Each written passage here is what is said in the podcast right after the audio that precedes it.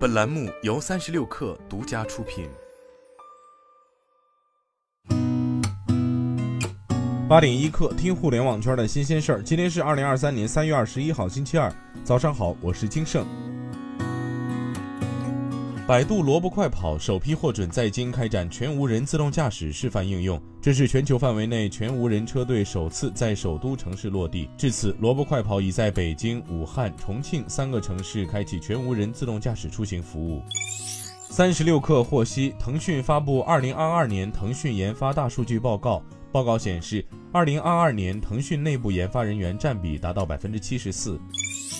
抖音生活服务机构平台宣布全新升级为抖音极星。本次升级在品牌视觉焕新的同时，重点发布达人管理、数据参谋、商达撮合、多方分账、权限管理等五大核心能力，全面提升机构运营效率。更推出了多项扶持权益、资源与成长计划，帮助机构快速上手，助力机构长效发展。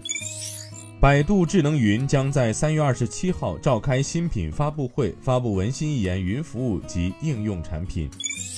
针对瑞士信贷银行将被瑞银集团以三十亿瑞士法郎收购一事，瑞信董事长雷安则表示，鉴于近期发生了前所未有的特殊情况，瑞信和瑞银的合并是最好的结果。微软旗下 Xbox 负责人 Phil Spencer 表示。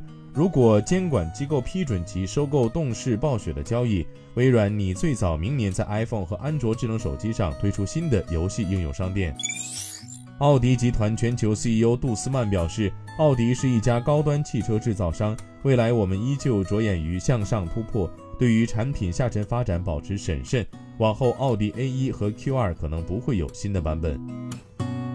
今天咱们就先聊到这儿，我是金盛八点一刻，咱们明天见。